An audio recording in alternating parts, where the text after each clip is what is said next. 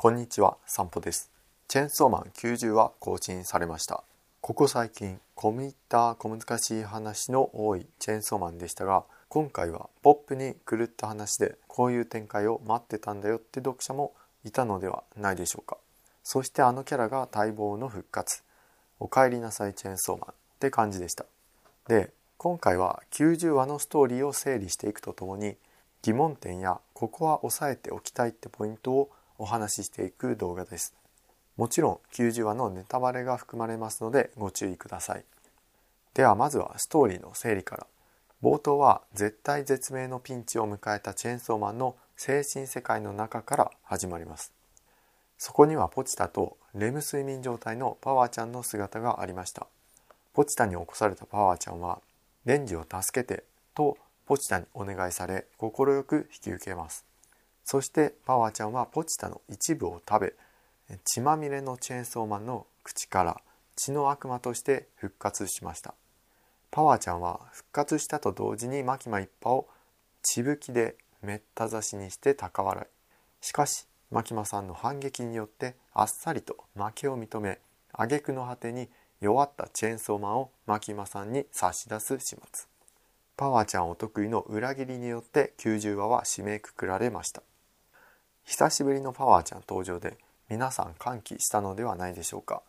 やっぱりパワーちゃんが帰ってくると途端に場の空気が和やかになりますね血の悪魔の姿が猫に似ていたようにパワーちゃんはやっぱり猫気質なところがありますデンジは犬パワーちゃんは猫いい塩梅になってます。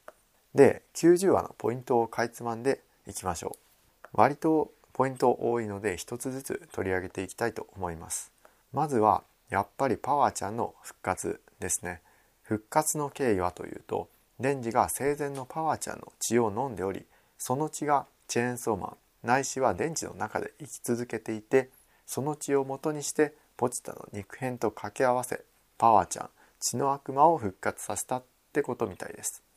これにはマキマさんも驚きを隠せなかったようで殺したはずなのにどうやって復活したの？とパワちゃんに聞いていました。このパワちゃん復活は血の悪魔だからこそ成し得た技なのか？それともどんな悪魔でも血さえあればチェーンソーマンの力によって復活させることができるのか？それによって今後の展開予想が全く変わってきます。もし全悪魔共通で復活させることができたとしたらデンジが血を飲んだ悪魔デンジに血を飲ませた悪魔は復活の可能性があるということになります。ちなみにデンジに血を飲ませたことのある悪魔っていうのはビーム天使くんマキマさん。などですね物語のキーになりそうなキャラばかりなので今後そういう展開が復活っていうことになってきたら相当面白くなってきますよね。それにしてもチェーンソーマン万能すぎですね。僕の中でチェーンソーマンのイメージは残虐なドラえもんっていう感じになってます。まあそれはさておき次のポイントへ行きましょう。ポチタがパワーちゃんに語った強い悪魔の肉を食べれば悪魔は力を増やすことができるっていうものです。これはチェーンソーマン初期の頃からちらほらと語られていたものですね。今回のポチタの発言によって肯定されました。例えば銃の悪魔の肉片。銃の悪魔の肉片を取り込んだ悪魔は力が増すと言われていました。そして闇の悪魔の肉片を取り込んだサンタクロース。サンタクロースは人間の姿を捨て異形の姿へと変貌していましたよね。そして今回のパワーちゃんポチタの肉を食べて血の悪魔として復活しました。これが本来の血の悪魔の姿なのかパワーアップした血の悪魔の姿なのかは分かりませんが腕が4本あるところを見るとチェーンソーマンの力でパワーアップしているっていう印象ですね。で次のポイント。パワーちゃんが復活したことによって未来の悪魔の予言がまだ終わっていなかったのかもっていう可能性があります。未来の悪魔の話ではパワーちゃんはデンジによってぐちゃぐちゃに殺されるということでした。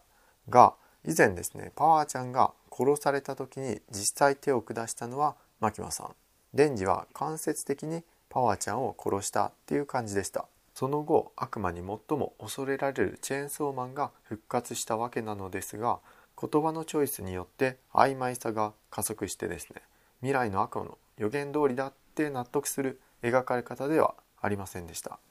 なのでもしかしたら今後パワーちゃんがデンジにぐちゃぐちゃに殺されてチェーンソーマン超パワーアップして蘇るってことがあるのかもしれないです。今回のパワーちゃん復活によって以前の伏線にフォーカスが当たるっていうのはなかなか粋な演出になってますね。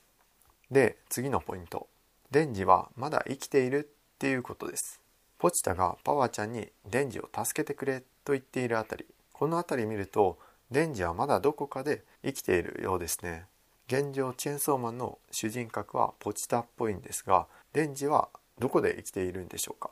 というかもしかしたら死んで地獄で生きて暮らしている可能性もありますよね。この辺りはまだまだ謎ですね。面白い考察なんかあったら気軽にコメントください。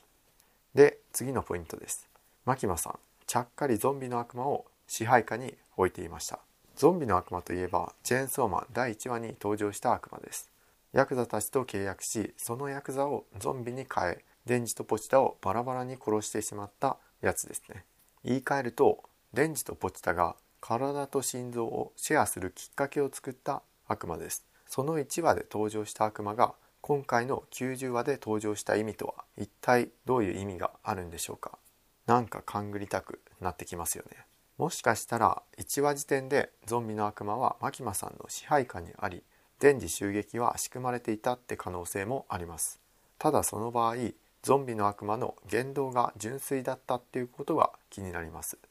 あの言動を聞く限りだと支配されているようには思えないですよね。では一体他にどんな役割があるのか。ゾンビの悪魔はチェーンソーマンの物語を始めるきっかけを作った悪魔です。だとするとこの90話でもまた物語の始まりを示唆しているのかもしれません。まあ単純にこんなやついたな的な演出として登場させただけかもしれないですが妄想は膨らんでいきますね。